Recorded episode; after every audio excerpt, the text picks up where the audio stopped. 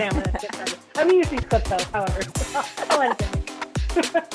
So welcome to the show, you savage pandas. If you're tuning in for the first time, welcome to the show that features education, shenanigans, sometimes inappropriate jokes and innuendos, and a little bit more education, and of course, yours truly with my comedy. I hope you're listening and watching on our YouTube channel where you can see all kinds of GIFs and ridiculous things, inside jokes all the way. So if you are listening in on Apple, Spotify, anything else like that, give us a 5-star rating, make sure you like and share, download, all that good stuff. And we thank you for all of your support. Like I said, hop onto our website, Panda Strong. Okay, and check that out. Hey, I Googled, I've seen the many spellings, okay? So check that out and check out our Panda Club. You sign up with us, there's deals and offers and all kinds of great things. Make sure you follow us on that Instagram and our YouTube content of fitness and dance challenges and everything in between on the YouTube at the Panda Strong. All right, so today's guest, today's show, we have Desiree Des. When I first met her, I thought she does Bollywood dancing, but I wasn't far off, she does dance. But anyways, she's a soul sister. She's a Pilates instructor. She's a bodybuilder, recently became a strong woman. I'm so glad we efficiently brought her to the dark side. She's one of our lead sponsored athletes, and she is going to talk to us today about how to prep for bodybuilding, fitness, and nutrition-wise, how to set a plan in motion, stick to the plan, and set realistic expectations. So anyways, thanks for being on the show today, Des. Thank you so much for having me. I'm so excited to be on it. Oh my gosh, you guys don't even know. She's so pretty, but she's also savage. You don't know. The savage makeup will scary. Especially those shoulder boulders. I mean, don't make her mad. She's probably a wicked right hook. So anyways, for all the folks listening who don't know how fabulous you are, can you tell us about your recent competition history and stats? I know that you just won a strongman competition, your first one. You did really good on that. So anyways, talk to us, girl. Tell us a little bit more about you. Yeah. The recent, strong woman, endeavor I took, was a Rookie Rumble back in the end of February. And I actually placed second. I didn't actually place first on that one. Oh, okay. Well, I spiritually felt the first place because you were that close. Well, yeah, because there was 5 events and 3 of them I was in first place. And then, the duck walk, when you have short arms and short legs, you know, you're definitely at a disadvantage for the 50-foot walk that you have to take. I'm glad you said it.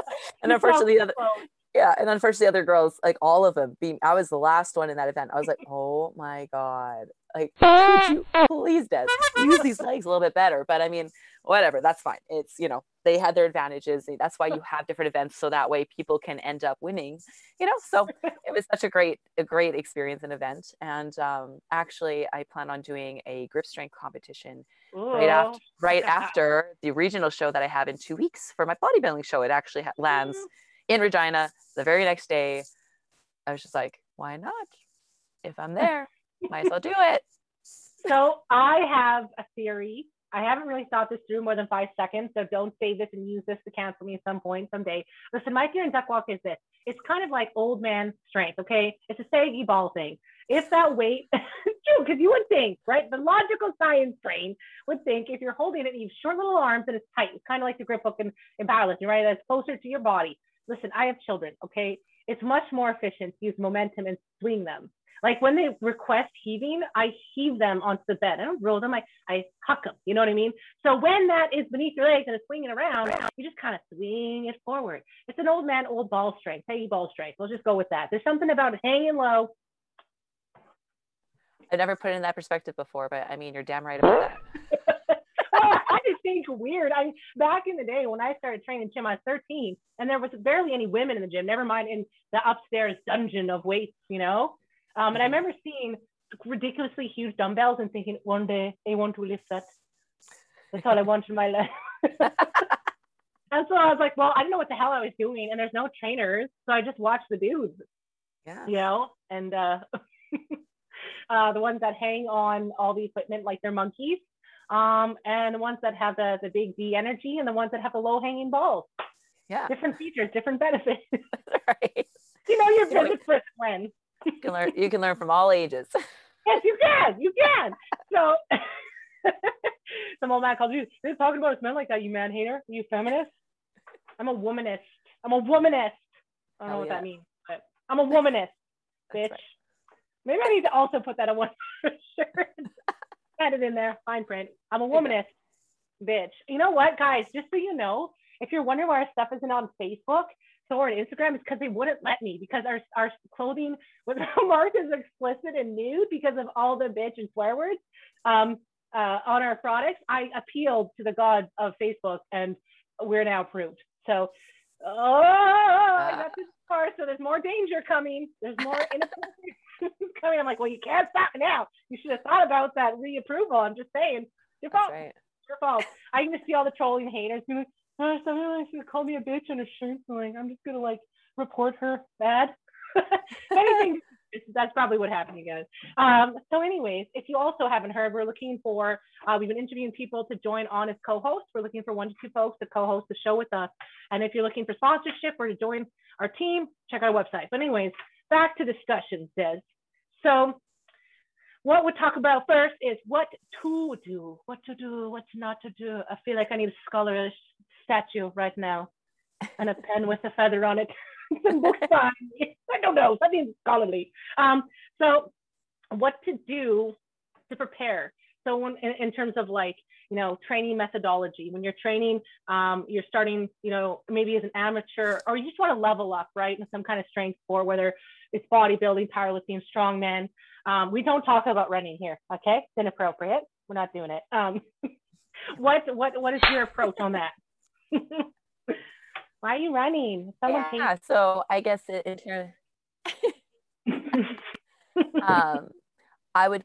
guess in the bodybuilding world, like, you know, if you're looking to compete in that respect, you know, taking yourself out of a subjective place and seeing where you lay in, I guess, in divisions, right? So, you know, deciding, you know, what divisions you want to go into and what your body shape's going to fit based on that or the aesthetic that you're looking for.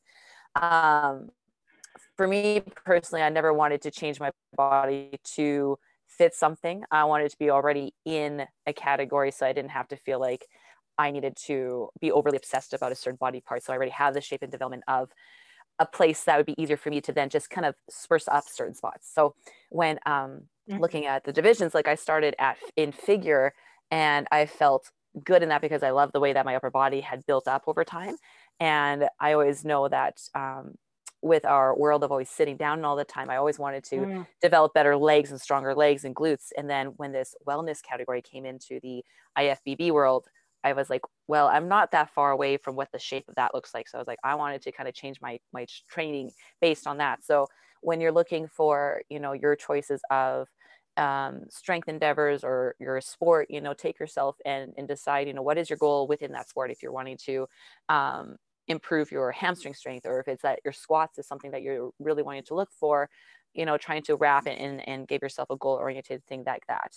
And if maybe it's something that you don't know, or you're really lost in everything and you just need a second eye, you know, asking somebody, like if within the same sport or the same endeavor, whether it be a coach or a friend, and, you know, in just taking little bits of information.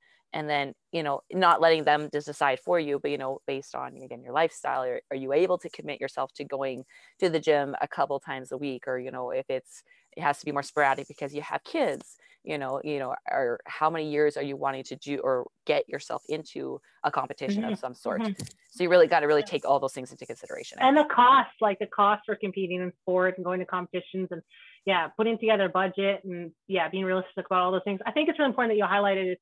Understanding your genetics and your body type and what you'd be the most suited for and play, you know, towards your strengths, right? Like I'm 6 foot as a dancer. I'm just like a shy, like I'm 5'9" technically, but I'm like just a smidge. And so like when I wear heels, I'm like 6'2", like at least. So male dancers, you know, you a dancer, they're usually short.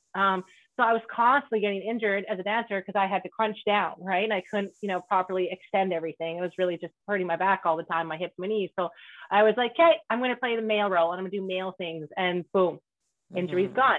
And because I have freakish strength for a girl, it, you know, made me, and I have the movement flow, right? As a woman, made me a really good lead, you know? And then strongman, it really plays into cardio more than powerlifting, right? So that's my strength from being a dancer. So it's like, yeah, once again, you know, no shame, just play into your strength and train around that. And then also, if you didn't have body dysmorphia before bodybuilding, I feel like if you approach that sport the wrong way, you will develop that. And it's unfortunate. Oh. And I know so many competitors who we've had talks and I'm like, you know, I'm not telling you what to do, but I feel like for your mental health, you need to retire because, or pick a different physique category, because like at some point, you know, there's hormones, women's bodies, right? We have all these things going on inside.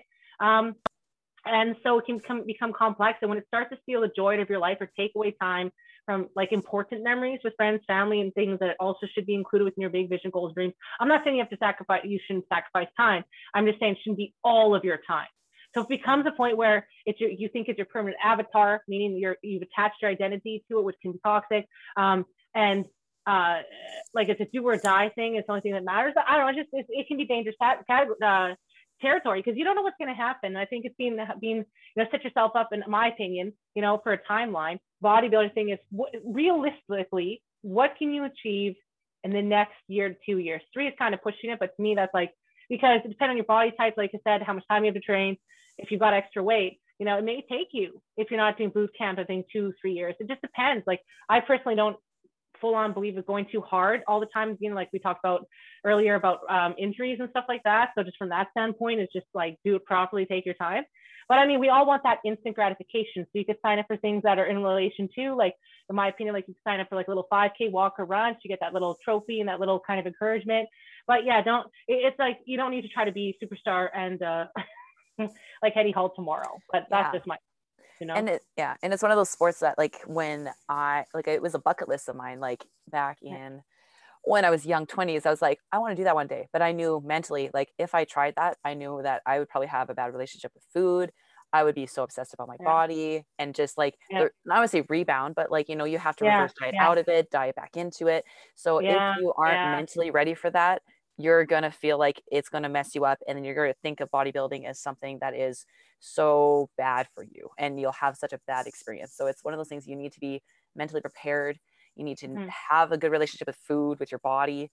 Otherwise it can definitely spiral. And I mean, you hear it from a lot of people and they say how it's messed up their lives, and it can, but it can also be a really great, I'm not gonna say motivation, but, a way to inspire yourself to push your willpower differently, right? So for me, every time I do a prep, I'm like, wow, I didn't have to eat a bunch of sugar-free Jell-O to get through, to feel like I can still eat some food. The nasty things I still sometimes do. It's like built-in bad habits that they involuntarily pop up, and I'll do something stupid. Like, I'll make something stupid and I'm like, this is disgusting. Like, why did I even do this? Yeah. I get too excited. I get too into bodybuilding and games, and I'm like, why the hell did I make that? That was dumb. That was unnecessary suffering I've just put up myself, you know? But also, are you still there? Mm-hmm. Exactly. Your face froze. Get back. Okay. Oh, guys, I couldn't see for that. I was like, oh Lord, Jesus, there's a storm outside. But what was I gonna say? Food.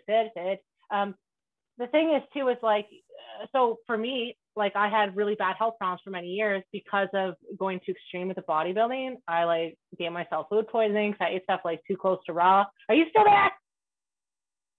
Are you frozen in space? I'm still here. Yes. Ah! It's my internet. I had the extra stick from Rogers. But yeah, you know, my opinion on it is like, you know, yeah, the fallout of it is a very intense thing. And, it is sort of disordered eating if you do it the wrong way. So yeah, you have to be super careful for it, because you don't want to yo-yo too much in your weight, like pre-post competition season, right?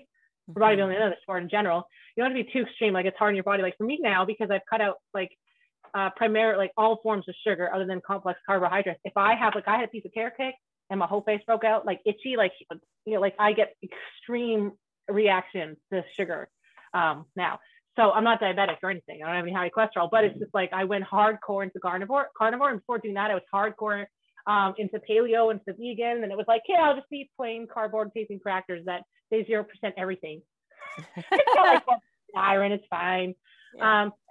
I did more than once in my life, did a whole year of pure just eating nothing but protein shakes and protein bars. I've done that. Oh, I should know when I did my team test. So probably like 3, 4 times in my life. I've had approached it the wrong way. So that's my only thing is like, hey, you got kids now, stop doing that shit to yourself. There you go.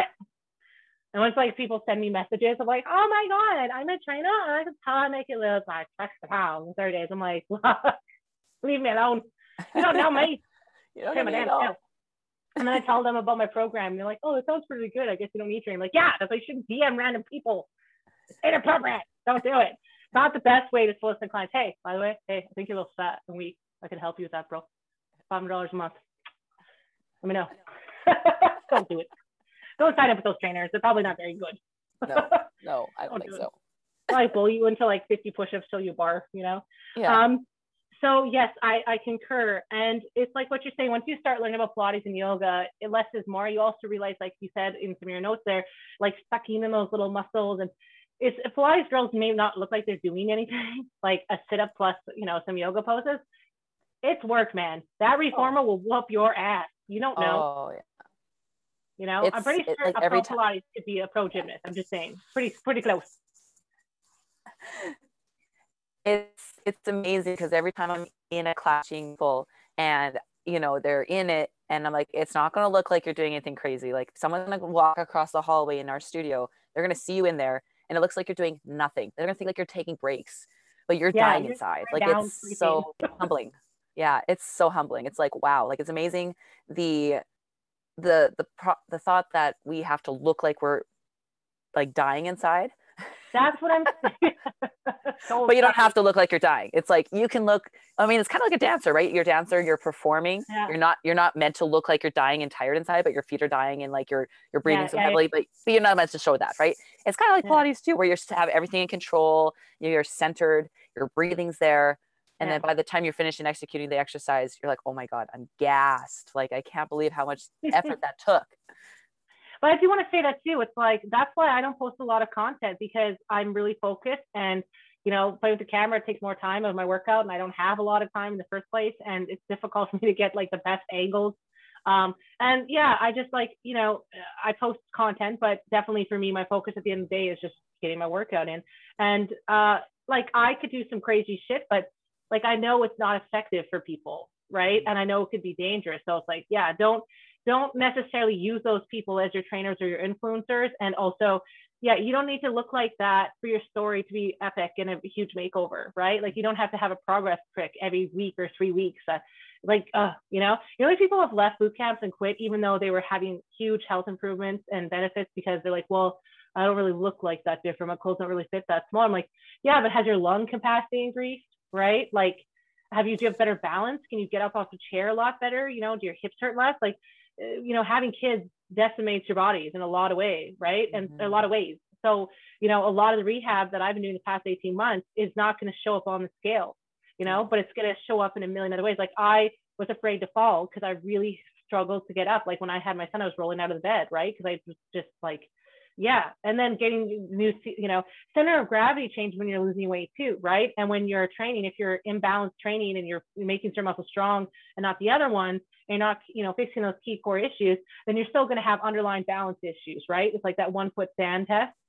You ever seen that? You stand 1 foot, put your leg up, that kind of thing. You know, your dad's just like that. Hey. So, you know, people see about like, oh, you're just playing, you're just bending down, you're doing nothing. But when you have the perfect form and posture, ooh, Lord. You know, so yes, I concur. Yes, absolutely.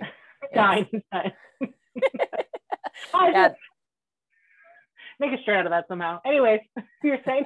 I was gonna say, yeah, the internal health part of it all. Like, it's just like when someone tells me that, you know, they're trying to lose weight and they say Pilates is a good thing, I'm like, you might see that as a great side effect of what you're going to feel outside of that losing weight part, right? So it's like, it's about making sure that you feel longer and taller and you feel like the effort in your day feels like there is less effort to be applied, right? Like going up a set of stairs for some people, it's like their knees hurt. They have to hold on to the rails. They have to do all these things. But when you work on Pilates-based movements and apply those principles to your everyday life, then you realize the effortless effort that happens in your day that you took for granted all these years until you took Pilates.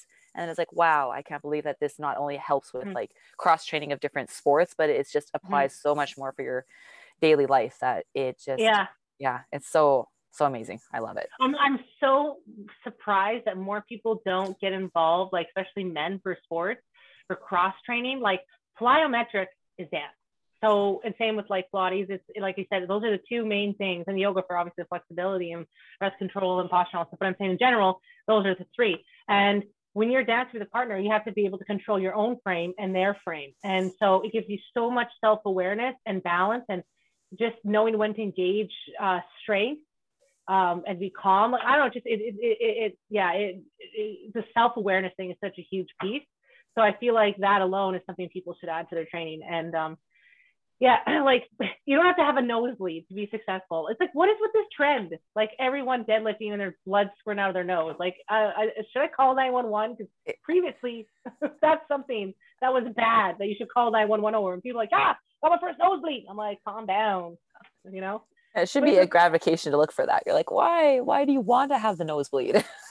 Nosebleeds hurt. Like, I don't understand. I've never enjoyed nosebleed now. It's good. I wouldn't do it to myself on purpose, you know? Yeah. Like, I've seen pneumonia salts down there, and I know the science is kind of like, it could hurt you in the long run. It could. Yes, it could. Because when in nature are people walking up to ginormous amounts of salt and pneumonia and smelling them all the time? Like, if you do like insane amounts of pneumonia, like wait till your next competition and PR on that the next time. Like I've had girls talking to me be like, oh yeah, during the competition I went behind a garbage can and yucked a bunch of times and went back. And I'm like, that means your CNS system was failing. Like you're in such an extreme state where you need to hydrate and nap. And I'm like, how has no one died yet? Like, honestly, like I feel like we're getting a little, like you ever seen like injuries in powerlifting where people's legs just give out and break? I'm like, oh God, oh, I need to step away. I can't watch it. So cool. It is nasty. Oh man. It's, you know, the answer to me is like, well, you know, as a dancer, there's so much etiquette. Like you, as a dancer, you feel bad sweating. If your face is sweating when you're dancing with other people, like, I'm sorry, blah, blah, blah. Meanwhile, you've been dancing 3 hours, cardio, of course you're sweating, you know? So it's just, I don't know. It's just this, I'm glad I came from that previous mindset. Me too. Yeah, you know? So I know you also mentioned too, in your notes, like something that you wanted to focus on was, you know, taking your personal health seriously. And I think that's my way of saying that. My own way is like, you know, don't damage yourself too much in the process, because you never know, you may want to go into another career or do something else. And if you pummeled your body into oblivion pursuing health and fitness, how is that health and fitness? You know what I mean? Yeah, it's a very counterintuitive thing if you're going to like crash it all the time. And yet I'm a Pilates instructor trying to influence people to move for a living. And here I am torturing myself. That doesn't make sense to show that off to the world or tell them that that's okay to do that because I'm the instructor and, you know, oh, it's totally fine. Melting. Yeah. Okay. I'm about, it's ridiculous. And it's one. What's that? No, go ahead. It was glitchy. It's okay. Go ahead. It's back. We're good. Oh okay. I was saying that like the stage will always be there. Like it's something that, you know, when you don't have to rush your process to get on stage, especially if it's a bucket list, right? Someone like there's master's category. So it's like someone that's like, I don't know, if you're in your mid 30s or 40s and you feel like you missed your mark, and it's like, no, there's a master's category for a reason that you can pursue whatever sport it is and don't feel like you have to rush yourself. Like you could do it all your life if you wanted to. Like there's people in there, I've seen people on stage in their 50s and 60s, and I find it so admirable that you are confident to get on stage in a very small amount of material and bring out what you have at this age. I think that's so admiring, and you didn't kill yourself to be there. Yeah. Or at least I hope they didn't anyway. But yeah, it's one of those things that, you just have to make sure that, you know, based on your health goals, your personal goals, you know, if it's the right time for you, great. But, you know, things like COVID, you know, there's a lot of people that, you know, took a backseat for a while because you didn't know when shows were going to show up or things like that. So it's always going to be there. Yeah.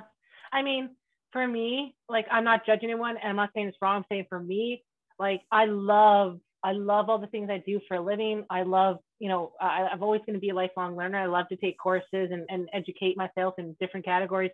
And I love doing old school mommy things like baking with my kids. We're starting a garden this year, and that's a time commitment. And, you know, building my kids' strongman equipment, like that's a time commitment. And having the time to take them to parks and go to the circus and do all these different things. And, you know, I couldn't do that if I was going balls to the wall. So I'm totally okay with being slower to get to those points. Like it's what I'm capable of that, but I don't like, your kids are only that age once, you know, there's memories and things that you can't turn back into time. You can't do over. And that's really what's important to me. And just like, yeah, you know, I don't know, there's more to life than superficial things, you know, awards, trophies, and looks. I mean, I want them and they're all great to have. And I love being accomplishing things and being successful. But yeah, at the end of the day, just having people around me that I love and having time with them, especially after a 2-year lockdown and not being able to see people, right? Like that matters. And that's okay. Sometimes some people are transitioning out of the sport or into different sports, or they're not going as serious with them. That's okay. Like, that's what I'm trying to say. This mega hardcore influence of all the time on Instagram that you have to be the next big thing and the next thing, and the Ellen show and whatever else, right? You know? Yeah, absolutely. It should be. Let go of that. Take that pressure off. You know what I mean? Yeah. Cause then otherwise it's not gonna be fun, or that you feel like when you are missing out, then you get mad at yourself, or that you, I don't know, then you have a crappy workout because you're thinking about it the whole time. Right. So it just affects you in so many different ways that it doesn't need to. You're creating chaos where there doesn't need to be. Yeah. Like, if you're training your best and you're doing what's within your realistic goals, then great. If it's meant to happen, it will happen. Right. But it's like, I'm not saying not to manifest it or go hard for it. I'm just saying it's like, yeah, don't give yourself bleeding noses. And, you know, like my friend, she sold her some of my barbell equipment. She started lifting weights, and she sent me a text, and she's like probably, I don't know, 130 pounds. She's like, I got my first 100-pound deadlift, and I was so proud of her because I'm like way heavier than her. And I remember when I got my first 100 pounds, and I was like, dude, that's so fucking amazing, because I started at like 50 when I first started deadlifting. And I was like, you know, that's a big deal. And so I was super proud of her. And I was like, I hope you keep pursuing it. Don't go crazy.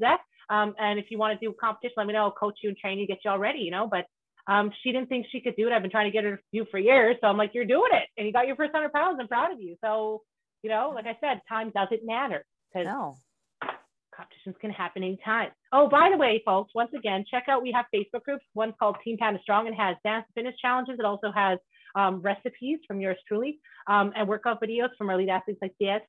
Strong Women of Canada, that's specifically focused on lifting.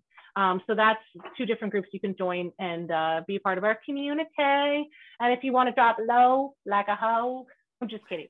A little bit kidding, you know. That's why you got a wifey, to keep that hoe part of you in control. No, I'm just kidding. We got 2 Spotify playlists, and Train Panda Strong Cardio, because that inner white EDM girl is still deep inside my soul. And then also Train Panda Strong, and that's for the hood rats and all the people who like them gangsta tunes and the hard rap and the hard tunes, hip hop thing, the old school R&B. It's all up in there. Check it out. Follow it. Straight to it. Des, what do you like to listen to when you work out? Let's see here. No, hell no. I'm just kidding. Oh, I couldn't even. No, I guess it depends. I like, if it's a glute day, I throw on some hip hop and kind of usually music I never listen to, like just like that basic bitch kind of hip hop, like whatever. Things that make you want to bounce bounce your booty kind of thing. And another thing that's gonna go on our shirts, not your average basic bitch. That's no mediocre.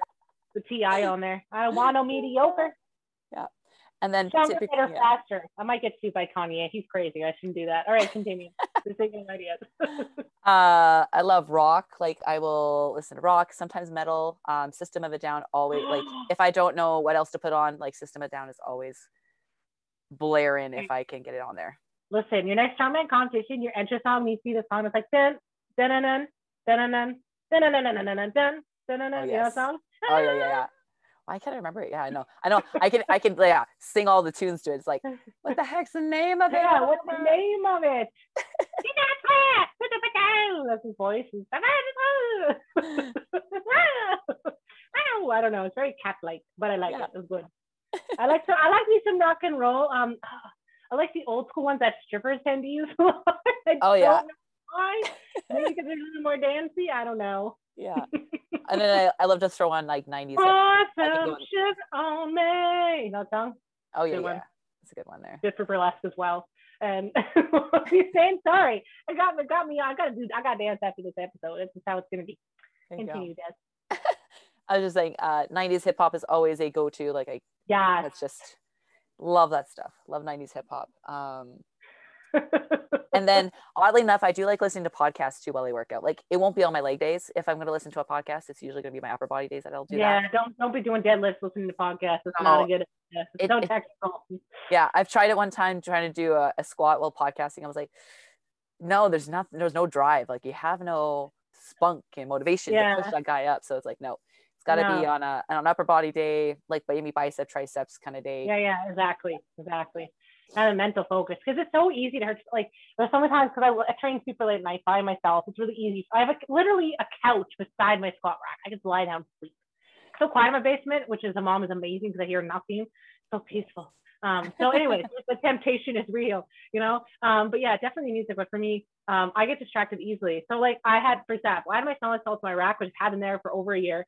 And I was thinking about something in my head, and I accidentally got stuck, like the bar stuck on it. And I like fell, I gave myself a bruise on my back. I was like, oh, and I was like, oh, so now I was like, okay, I can't do that anymore. The fact I'm too ADD time of night. My brain's like doing dumb things. Like, why did you just put a shoe in the microwave? I don't know. So it's like, it's mom brain. Yes.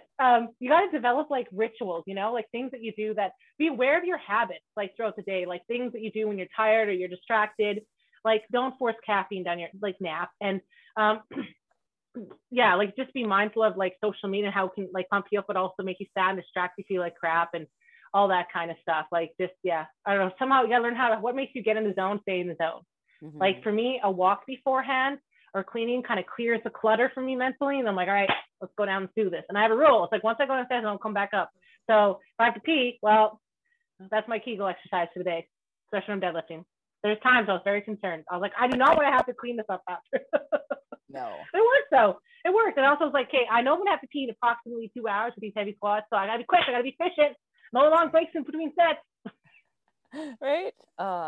I can't, and then it blows my mind too. Sometimes you see people at the gym and like I use my phone for the notepad so I can write down every weight I'm doing, how many sets I did. If it was a crappy set, you know, I'll say like, you know, I didn't go down all the way, or my desk was really crap. I'll try better next week kind of thing. So I'll type those things in, but you can see other people like swiping and like, just like looking in and talking to on their cell phones or, you know, texting somebody. I'm like, how do you stay in the zone when you do that? Like, I don't understand. Yeah. Are you just kind of like fluffing around? And you see that obviously, but you know, like if I'm going to go to the gym, I want intention. I want purpose. I want to be in and out knowing that I kicked ass and I can go about the rest of my day. I'm such a savage though. Like if you slide into my DMs, you should be either trying to do a business deal or be my homie. Or tell me someone that I know is dead. That's literally the only reason why. Or if you need advice and it's quick and simple, but or a high five. You're like, I just did this 50. You're like, okay, cool, good job. But when guys send my DM, I'm such an asshole. Like, and it's not because they're cute. I'm just honestly like, are you messaging me because you know I'm a social media influencer? Are you messaging me because you're gonna about to drop some inappropriate eggplant on me? Like, what's happening? You know. I'm working out. Well, how can I help you, sir? Right. What can I do for you today? And I know when they're always trying to be polite and kind of cut around the chase, and I'm like, listen. You think I'm cute, don't you? I don't blame you. I know. I'm sassy, assy, classy. Okay, the trash is going out the door. I'm mature next time. I'll use. But anyways, they try to hit you up, and I'm like, what would you like, my friend? And then they're like, I like Instagram recommended you, and I can see I live in your city, and I just think you're cool. I'm like, cool. And then eventually gets to like, I'd like to take in a date. I'm like, so taken. And then they send me, stop sending shirtless pictures, especially if you're a guy that works out. By the way, most male chestices are like women's breastises. There's only so much variation.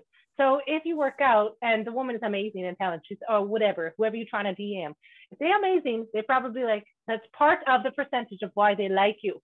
Don't add that. Like my point is like, don't be a gym weirdo, like on the phone or to other girls, just focus. I mean, it's hard for me. I mean, there's some men that come in and I'm like, oh, Lord. Who's that? So what's going on right now? I work out in my basement by myself, but I read like a lot of fitness articles and blogs and things like that. Because that actually helps me stay in that part of my brain when I'm training.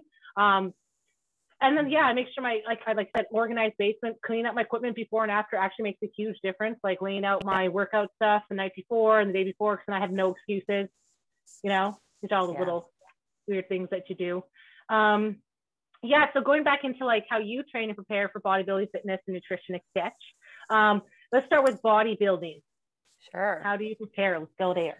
Yeah. So with bodybuilding, I usually have a goal in mind for a show. So I have a coach that gives me my nutrition, my workouts and all that. And I've got all the education in the world to do that on my own. But what makes that so much better is that, again, it's a subjective sport. So for me to watch myself week after week changing, not knowing if I'm ready or not, or that you just, your mm-hmm. vision changes so much. So you need that set of eyes to get you there.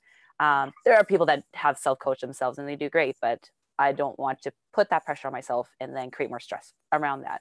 So I have him to do my nutrition and stuff. And usually we set up a goal. So if, if I have a weak part or a muscle that needs to increase in size. So for me, it was my hamstrings and glutes that are the parts that I needed to grow this season. So we really highlighted and focused on that. My upper body is exactly where it needs to be. So we just kept things on maintaining. So we just kept things with just regular sets and reps. And, if we can, jump up the weights every once in a while, great. But overall, I train 6 times a week, which I love every day that I go into it. I make sure that it's enjoyable for myself. If there's ever a day that I go in to work out and it's not enjoyable, I check in with myself. Why isn't it that enjoyable that day? Or was it something outside of my workouts that were maybe in my head that made that workout not as fun or enjoyable? And then I go back to making sure that, I set myself up better for success the next time. So that way I don't feel like I had a crappy workout the next time, because every mm-hmm. workout is your next step to, looking better on stage or for your sport or getting better. Even if it's a 10 minutes or 20 minutes, like there's times where I'm so exhausted, like when my kids have been sick and I just go down and do like my block therapy in my back and just do those deep tissue stretches. And I'll spend like 45 minutes doing that. And I'm, it's 11 o'clock and I'm like, if I lift right now, I'm probably gonna hurt myself. Cause I'm just like, if the caffeine hasn't kicked in at that point and pre-workout, it's not going to, mm-hmm. But I've tried to bullshit with my own self. But like I said, instead it's just not an effective workout. I usually hurt myself cause I'm not being as technical with my form, like especially on dead, but, like I said, heavy weightlifting is like, that's how I love about bodybuilding is like, I find it does wake you up more because it's not sucking so much life out of your CNS, like, heavy lifts are. So I feel it is a little bit more flexible. Like I definitely can train for hours in bodybuilding, do a lot more than I can, obviously, hitting this remains. So yeah, I mean, like I said, if certain muscles are tired, like if you're super tired, you can sit down on the machines, right? There's things that you can do with your bench and some dumbbells. So yeah, just adapt and go with the flow, just do something, get something done. You'll feel better about yourself. And I mean, to me, self-esteem is really just keeping promises to yourself and just commitment and have enough self-love and self-respect to at least do something. You know what I mean? Yeah. Oh, absolutely. I think that's like, really, really critical, especially, for exercise being a really helpful endorphin releasing thing, whether it be bodybuilding or powerlifting or yoga, right? If you're going in there and you enjoy it, you got to make sure that, what you're doing and providing for yourself feels good. So that way you come out of it, making sure that that you're going to enjoy the next time you do it. I think like avoiding things in general is bad, like in the sense of like life is hard, choose your hard, right? So I'm sure you've heard that before. So it's like being out of shape is hard, mm-hmm. working out is hard. Being single and trying to look for someone all the time is an exhausting form of use of your energy. And serious relationship takes work too. So at the end of the day, life is work, life is commitment. You get what you put in. So it's the way I look at it is if you put it in, what's the long-term investment? What are you going to get? Right. So that's the risk to reward thing. So it's like guaranteed if you're exercising, you're going to have a reward. It may not superficially on the outside look instantly, but there it is doing something.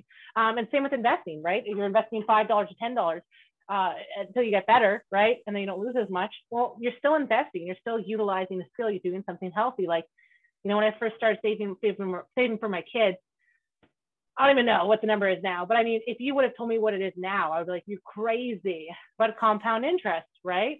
So, and you adapt and you change as you go, because sometimes life changes, that's ups and downs. But yeah, if you never start, you never finish anything, you never learn anything, you don't live life. So, I mean, really fitness journey is about self-discovery, self-awareness, self-love, self-respect, self-commitment. It's not about, a number on the scale. So like whatever. And I also mean number on the scale in terms of like competing and getting PRs and always being the top. I mean, I respect anyone who's competing at all in strongman powerlifting because it's so much work to get to that minimum level of strength in the first place. Yeah. Like going back to the 100-pound deadlift. That may not sound like a lot, but it's significant. Ask a mom who just had a kid how much their 10-pound baby weighs. Feels like 30, 40 pounds because it's dead weight, right? They're not holding up their neck. They're holding them all day. that's 30 pounds. That's real heavy. It's just like, you can relate that to doing high reps or lots of deep, stretches or that kind of thing. Right. Mm-hmm. Exactly.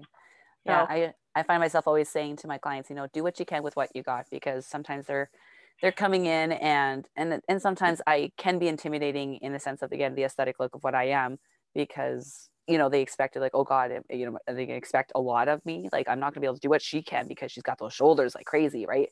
By the way, it's your traps, especially right now, the way you're sitting, yeah. It looks like, you look like Jennifer Aniston when she was doing that revenge theme, breakup movie or whatever. She comes out of the shower and she walks by, she's like wicked looking tan, shoulders and back muscle. I'm like, that's not you, that's a body double. Come on, Jennifer. We all know you skinny white girl, okay? 0% alcohol, that's not you. But anyway, if you're like her, she would work out with Savage. Well, thank you. You're welcome. You refer to it as Jennifer Aniston, that's beautiful. Yeah, I feel like people are friends are like, you should be a lesbo. You'd have so many girls. And I'm like, yeah, but then I would hit on them like how I just did now. And that would be horrible. My compliment. I'm complimenting you right now. Oh, you remind me of T-Rex too a little bit when you work out. Like, I understand the back things. Like, I feel you on that. Like, if I take a down video, I just look like a tree with a swollen belly. Like, I just look 1 month pregnant, 2 months pregnant. And I'm completely okay with it at this point. It is what it is. Yeah, that's right. There you go. Let's go with the flow. No, I'm like, you were saying? Sorry. Continue. Yeah, no problem. Yeah, I was just saying to with my clients, some days they come in and, they got a really bunged up hip, but they really want to get into their eccentrics class and they know they feel good out of it. So it's like, you'd be surprised, what you can do if you focus on elongating and just keeping yourself focused on, what the task is at hand within the class. Cause you might find yourself coming out of it feeling way better than what you thought you were going to, or that, if you came in and, you got, I don't know, some texts and stuff from your children that something bad happened or some unfortunate news. And so now your workout's going to feel really crappy. So it's like, well, do what you can to, take your mental state out of the outside world and focus on your body for that next 50 minutes, because you'll feel better of the rest of your day for it, because your body is needed help for those kids after they're done school. You need your whatever significant other to making sure you're helping them out. So like if your body is not keeping, in good form for what you need it to do for the day, you're going to probably feel like more crap if you didn't come because something had hurt you or something eventful had happened. That you could still come, but your mental state is maybe just not in the same spot, but it can come back. You can turn things around if you allow it to. Those shoulders are ridiculous. I bet you there's like any teenage boys that are watching this right now are like, damn it. And they're like, I need to go, then I'm going to go in the room and do a bunch of bicep curls, all night long for hours on end. Oh yeah. Back to being a mom, so I've been thinking a lot about this. My opinion, most marriages fail and relationships fail because you simply just let yourself go. I mean, the whole point of a relationship is to one up each other together as a team, bring the best out of each other, for yourself at the end of the day, but for them. Right. And I mean, that's what makes life exciting is challenge and adventure and trying new things and exploring and succeeding and failing. So it's like, if you're stagnant and you're letting yourself go, that's like the worst possible human condition, right? And that's when sadness and depression sticks in. So it's like, so many people get stuck, I would say like the mid-20s to early 30s range, or like then you get the whole 7-year itch, or deep in the marriage, late 40s, early 40s, like, oh shit, what am I doing with my life? And I'm like, dude, just do some crazy shit. Get that bucket list going and wait till you're 70 and try things. Cause that's what makes you human. I mean, that's what kids are. Kids don't question things. My kid picked him up from school the other day and he climbed the fence and then he just jumped off of it into a snowbank. And my parents are like, your kid's a daredevil. I'm like, I know. He gives me heart attacks all the time. I'm pretty sure every time he's 5 pounds a month, that's for every time he did something crazy. And then we go, oh, cortisol's releasing everywhere.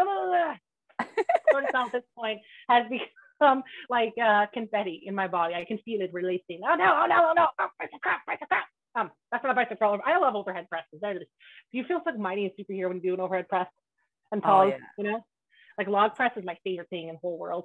Oh, it was so inspiring when I first tried doing that at the local strongman gym here. When I tried a log press, I was like, that's pretty badass. I like this. Yeah. Log press is equally as hard, I would say, as like Olympic lifting. when you, I think of the name of the movement right now, but it's like you're squatting to the ground, the weights over your head. To me, it's very similar because there's so many intricate, like it makes a huge difference. It's almost like a French squat, like that inch and how, where it sits in your collarbone and the angle of your triceps. Like, yeah, it's a make or break thing. It's very robotic. Like some of those lifts in strongman, you have to do a million times before you're like efficient at them, even if you're strong enough to do it, you know? But yeah, my log that I'm making, I think just dry because of the weight, the wood size it is, and the like the wood type. I'm thinking, I haven't weighed it yet, but I'm pretty sure once I put the handles in, it's like a solid with the rope and everything. I'm pretty sure it's gonna be a solid 120 pounds. So I'm like really motivated because that doesn't sound like a lot, but like, it's actually easier I find to move a log when it's lighter in the middle and the weight's outside. So just getting that up and over your chest, it's so heavy. It's like lifting at an Atlas stone. It's just boom, and you just feel it's in on you, kind of pushing you and gravity down to the ground. Like, yeah, please. I'm sinking. I'm getting shorter. The log is getting skinnier. I cannot get shorter. I see all when my family's shrinking, I'm like, Lord Jesus, I know men go bald, women shrink, but have mercy on my soul, you know? Yeah, that's right. Can't get shorter. I can't have that in my life. Yeah, so back to like fitness, obviously, like I said, you teach Pilates and you're a dance instructor. So tell us about how you train for that and things that you do to make yourself successful as an instructor and your students. Yeah, so students. I find that the most important part is making sure that you're continuously learning yourself. I find that when people get really stagnant as an instructor, or that you go through your certifications, you got through your exam, that's all the stressful part. And then you kind of stop and you don't do it for yourself anymore. And then you stop learning about how to cue people better in their classes. And then you become the person that, you know, they may not like to take your classes anymore because you're not giving them information that's helping them to understand how to move better. So making sure that you still have your own practice of whatever it is that you teach, and being able to find variations because your body is so different than someone else's, right? Like for me, I'm a person that's got short arms and short legs and a long torso, where I know I have clients that have long legs, long torso, short bodies. So when they're that's how I am. Right. So for me, it's hard because I got a sumo, like I drop the weight on my feet all the time because I've got to get so wide to get like the proper form. Yeah. And then I have such a long torso. I understand, girl. I understand. I'm opposite. I understand. So yeah, when I'm instructing someone and they're, I'm trying to get them to get their, I don't know, say their abdominals to help fire up more, but they can't because their reformer is not fitting their body. So you have to know how to adjust it, and you need to know if they need more resistance or less resistance, and all those things really play a big part. And if you can't understand that, they're not going to want to come to your classes because you don't understand their bodies. You understand your body and everyone's body that looks like your body, but you need to understand how, based on them, even their health conditions, if they got knee injuries, things like that, you need to understand all those parts to the missing pieces that they're needing help with. So that way, by the end of the class, they feel like they've got the exercises that you wanted them to do and how they execute it properly. And they can get out of it feeling like the next time they come in, they feel more confident with the class that you're going to teach next. I think that, in my opinion, like a generalistic degree in kinesiology is a good start. But, you know, to me, it's just as bad as just having that or just having only one specialty, right? Mm-hmm. Like you have to have those different sciences that you can pull from.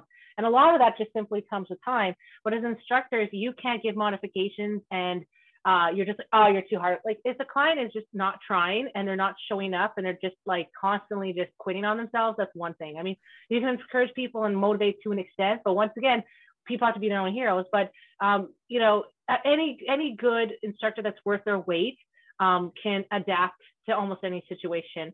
And if it's too difficult, then it's, once again, it's simple as going and scaling back, right? Getting those solid basics set up. Like a lot of time when I found, the reason why I got my fitness training is because when I was constantly teaching dance, people's physical literacy, fitness just wasn't there. And so I'm like, well, I can't approach them like a dancer who's been training and competing since they were a kid, right? And some of them have a lot of talent, some of them don't. They just have a big heart and they just really love dancing. And I'm like, well, once again, those two different people, and some people are really have really great physical literacy, but can't dance the day of their lives, right? They don't have the coordination. So it's just tapping those different parts of the brain. And strength training is the same thing, right? It's like, you have to microscopically inspect yourself, you know, but from a muscle output level, right? Like in terms of strength and volume, all that stuff, but not in terms of the looks, unless you're bodybuilding, right? Which is nothing wrong with that, but you know what I mean? Mm-hmm. Oh, for sure. Mm-hmm. I find that also too with my career. I find that, and lucky for us, my Pilates studio, we make curriculums and lesson plans. So there are things that are in our progressional classes that we do instructors. So it keeps everyone consistent within the class frames. So that way someone's coming in, they already know what they have to teach, things like that.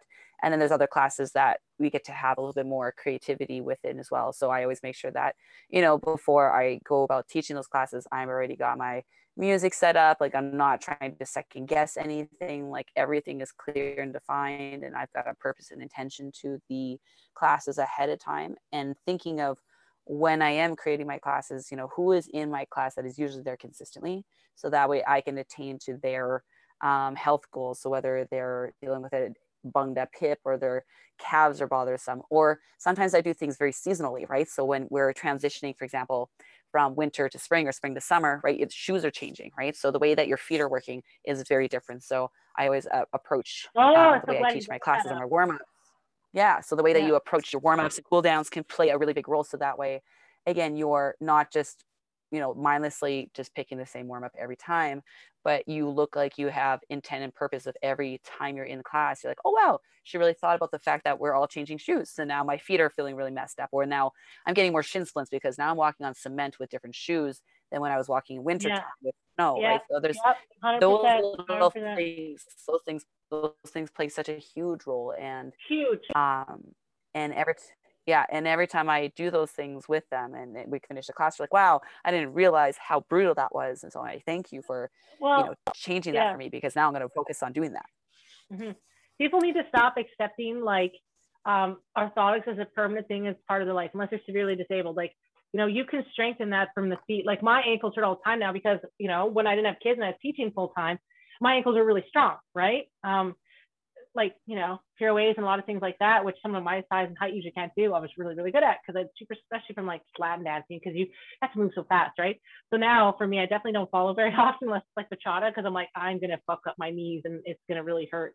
So it's like, it's knowing that and making sure, like, don't let yourself fall back and lost. There should be a basic minimum ability of what your progression in age is based on what your physical output is, which you can understand, right?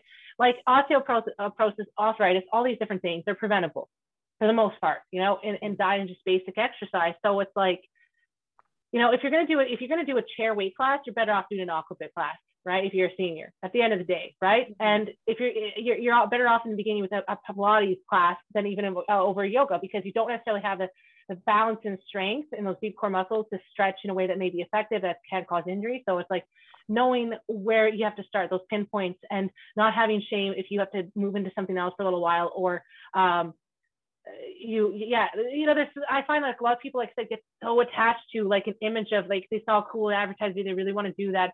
And they think that they failed if they're not doing that specific thing.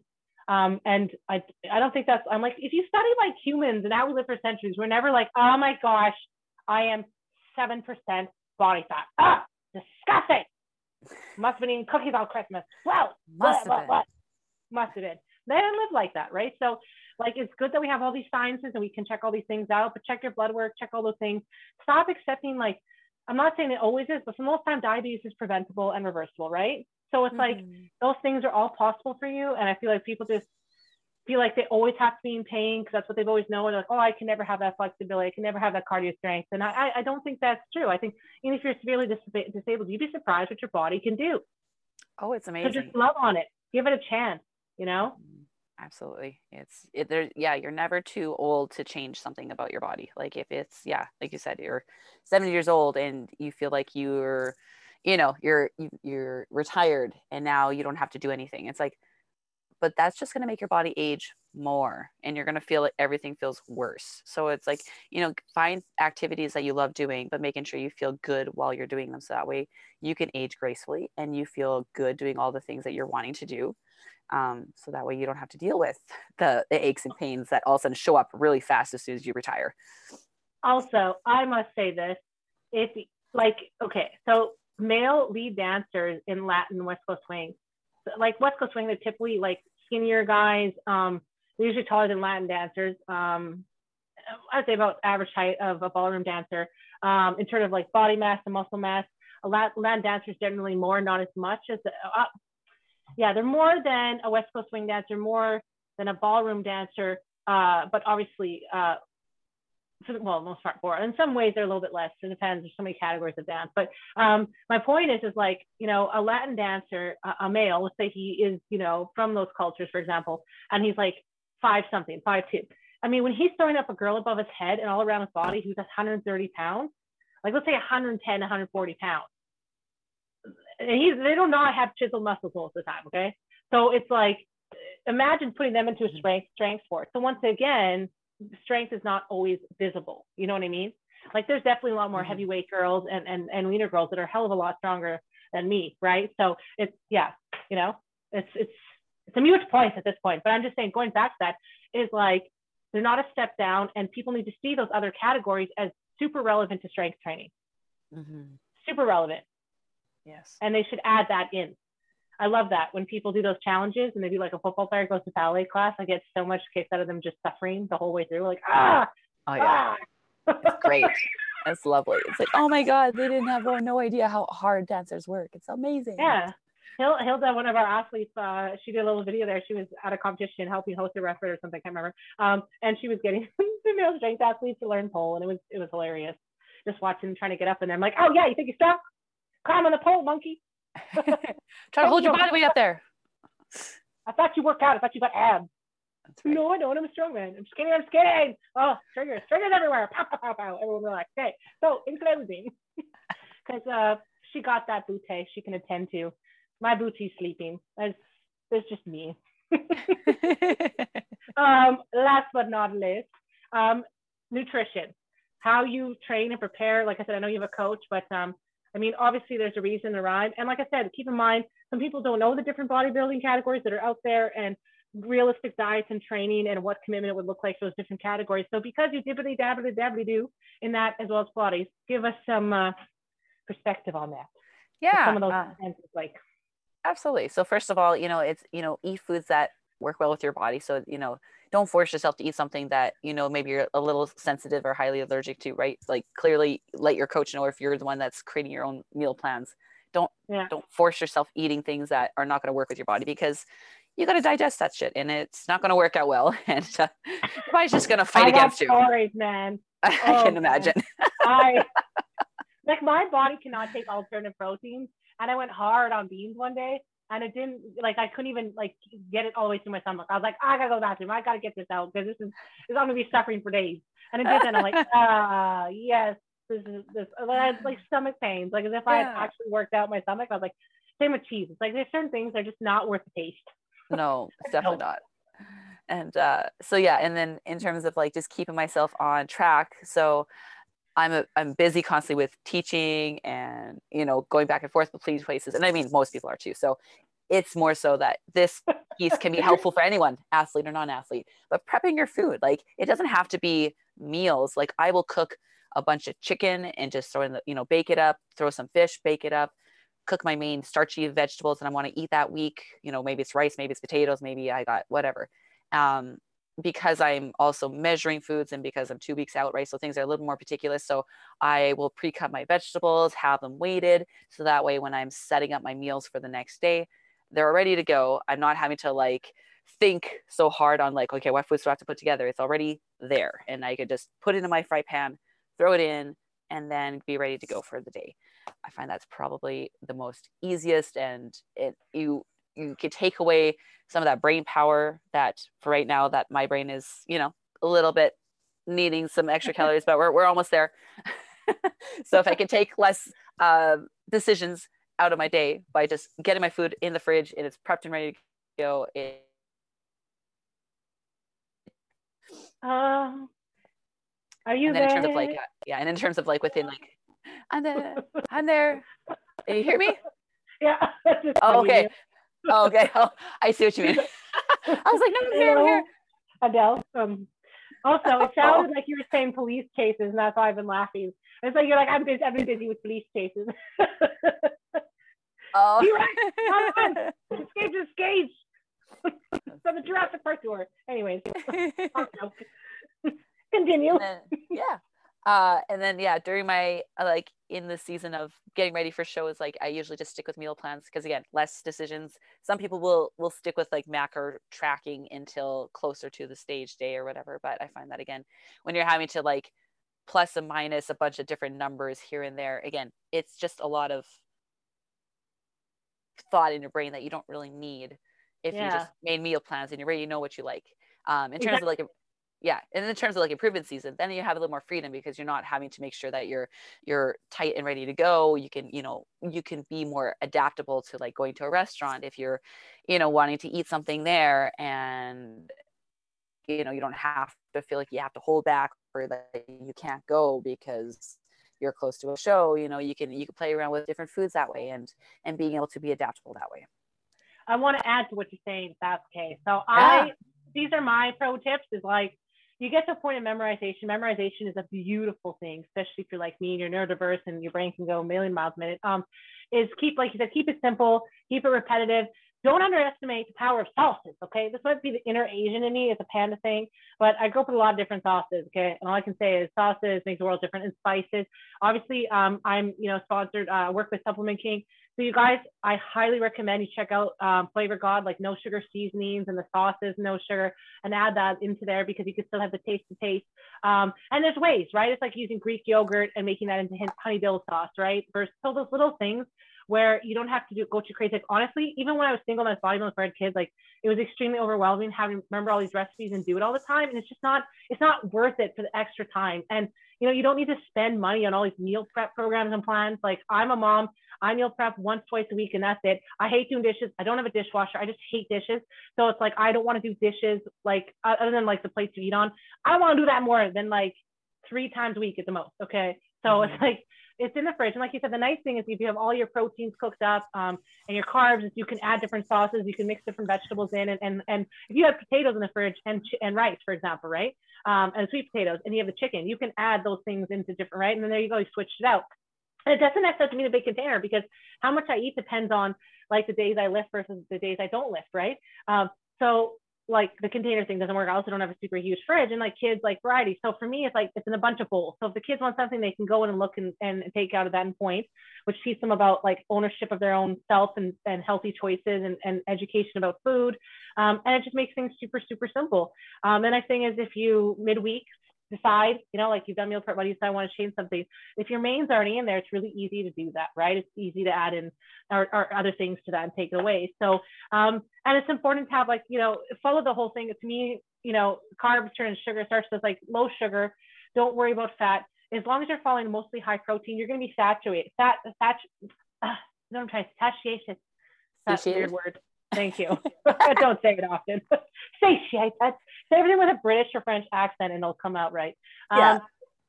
Works. But yeah, no, if you're sachet, I'm a dancer when, then if you're eating enough protein, you won't crave all this sugar. And if you're sleeping properly, you're not going to get the sugar cravings midday and all the caffeine.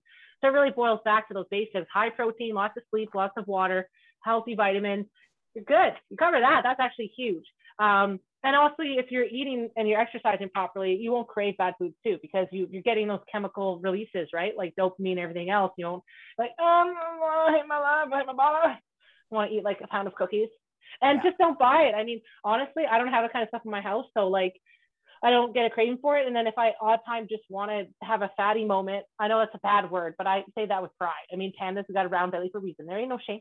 Then I go and get myself into a snacky snack, and then usually I don't feel too great. So I don't eat a ton of it because I don't feel too great after. But my point is I don't have shame. Like, I focus on how your body feels when you're eating certain things. But yeah, it's like so recipe books. Like a lot of the things I see from fitness influencers are a fan-fucking-tastic idea. If you live with your mom and you have no life and all you do is work out and cook, cool.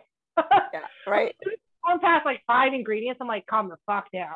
That is way too much thinking. That's too much math. I just can't do it. I used to weigh my food back in the day, but like you said, it's a bodybuilding, it depends what like category, and as you're getting closer, I'm not saying those things are bad and do them all. I'm just saying like, don't hyper obsess. Like you said, reserve your brain energy for the things that matter. Do not add extra things you don't need to do. Like even the days I cook and clean, like there's a sketch, and I don't deviate from that sketch because otherwise I get stressed and confused and lost and start doing dumb things and I get off track. So I'm kind of ritualistic about it. It's like my religion. I only am up on Tuesdays and Thursdays, damn it. Don't you kids put any dirt on the floor on Wednesday or Monday. Just turn into a military mom, not even on purpose. Just, I have to work out. I need to eat at 6. Otherwise, I will not be digested in time for workout, and I'll want to throw up when I am squatting, okay? All the single people are traumatized. Yeah, they're like, what's happening? What are you saying? What's going on? I'm like, you will find out someday, my friend. You will know. It'll happen to you just to watch. Make sure you do it with someone you love and are married to. That is your boo and your best friend and who will love and take care of you. And bring the best out of you every day, every way. No matter what you say, it'll be okay. You know, your mom, you like rap and sing randomly. So it all is poetic and rhymes. Yes. In closing, what are your 5 tips? I mean, obviously we're spring, people like boot camp time. You know, they want to date, they want to be a part of life, and they still want to train, but they're trying to find the balance, right? The key word is balance. Yeah. Structure, plans, tips. Exactly. Go. Tips for getting themselves working out for the summer. I find that finding something, first of all, that you love doing, and especially coming summertime, finding something outdoors to something to do that you love to, because if you feel like you have to hold yourself inside a building, forcing yourself to do workout, you're not going to want to go there every time. It's going to be not so fun. So, you know, especially for the summertime, find something you love, enjoy doing outside. So whether it be walking, gardening, maybe it's with a friend that you go out for a walk with. I find those really helpful to making sure you can keep yourself healthy and attainable that way. Another option I would say is, you know, try to do it with your family. Like, you know, if you feel like you have no time, but you want to be able to fit that in, you know, being able to stack different things in your life. So maybe you're taking your kids to the park because they want to go play, right? So what can you do at the park to do kind of a bit of a workout with them, right? Can you maybe chase them around for like every 20 seconds and then you have to take like a 30-second breather, right? So you can make it kind of interval training, or maybe you're able to do like slight like assisted pull-ups at the bar with the monkey bars, or, you know, finding different fun ways to be able to interact with your kids or family members. So that way, not only are you getting movement, but they're getting movement as well. Because I find oftentimes when you're visiting, whether it be aunts, uncles, nephews, you know, all those things, you tend to visit in a sitting environment. You got food in front of you, which is also great too. Nothing wrong with that either. But if that's always the things you do, and I agree. I know what you're saying.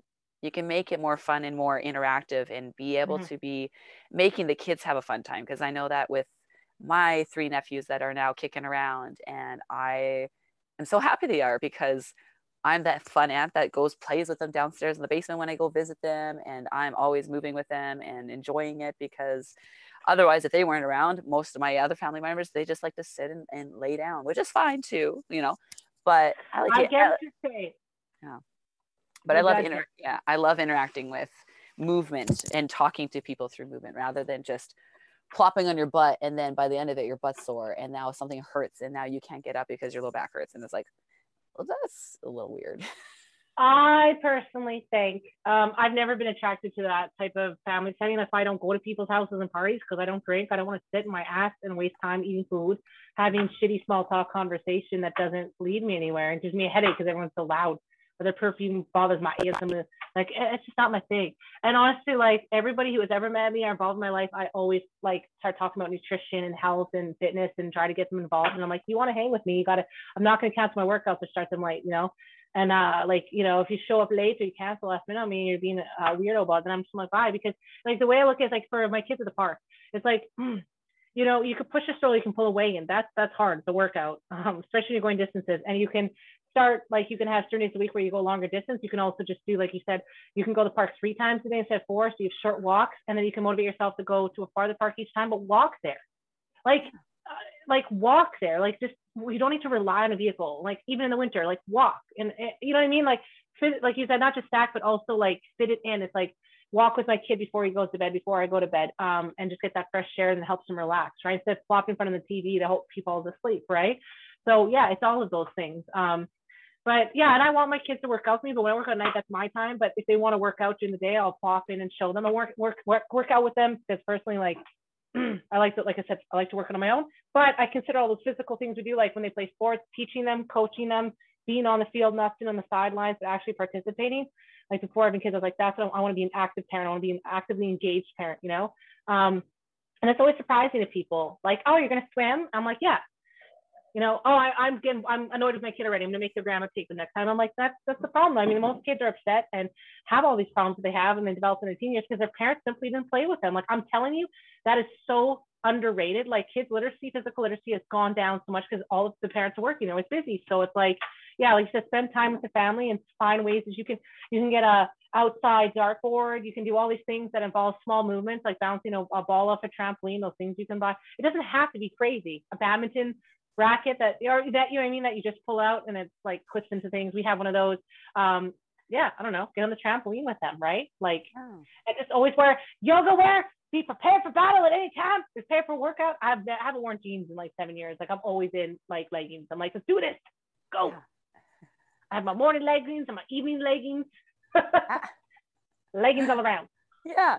And it's something that's so encouraging to get your body moving better. Like, you know, I teach a lot of, you know, new grandmas, right? So their goal when they're coming to their Pilates classes is, I want to be able to keep up with my grandkids, you know? So it's like, okay, so, you know, they understand they're coming in to improve their mobility and things like that. And so it's, you know, if you're not practicing those things with the kids, what's the point of you trying to improve your mobility here in the studio if you're not going to apply it to play with the kids, right? Even if you're not able to do all the things with them, exactly, you know, make the effort so that way they feel like you're trying to be included with them, or they're going to be included with you with whatever you're doing in the, you know, all the grandmas I know in my area that are super fit, and they're like 70, 80, like old Golden Girls, older than the Golden Girls. All of them, it's because they were active in their life and they weren't gym rats. They weren't lifting crazy weights, but they biked, they walked, you know, they jogged, they just did the simple swimming, you know, just going camping, just being active in the day-to-day, walking the dog. And that's, I mean, they're not super muscular. They're not chiseled abs. Like they're just slim, you know, that's what I'm trying to say. So their cardiovascular health is good. They don't have diabetes, they don't have high cholesterol. Like, they're not walking with a cane. Yeah. And that's what I'm trying to say is ageism crap of like, well, you just get old. And I'm like, that's just an excuse, you know? It's like, love yourself, love your grandkids enough to want to be healthy. I think that's amazing. I don't know. There's something really beautiful about that. You don't have to be an old Bubba sitting in a chair with a white curly hair and a cane.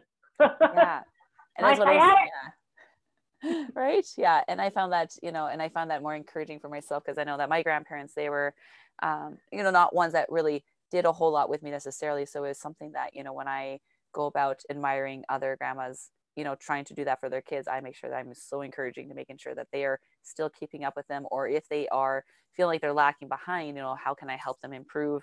What body part are they, you know, suffering with, and how can they get them to feel better, and what things at home can they work on before the next time they come into class? So that way they can feel like they're being taken care of by me.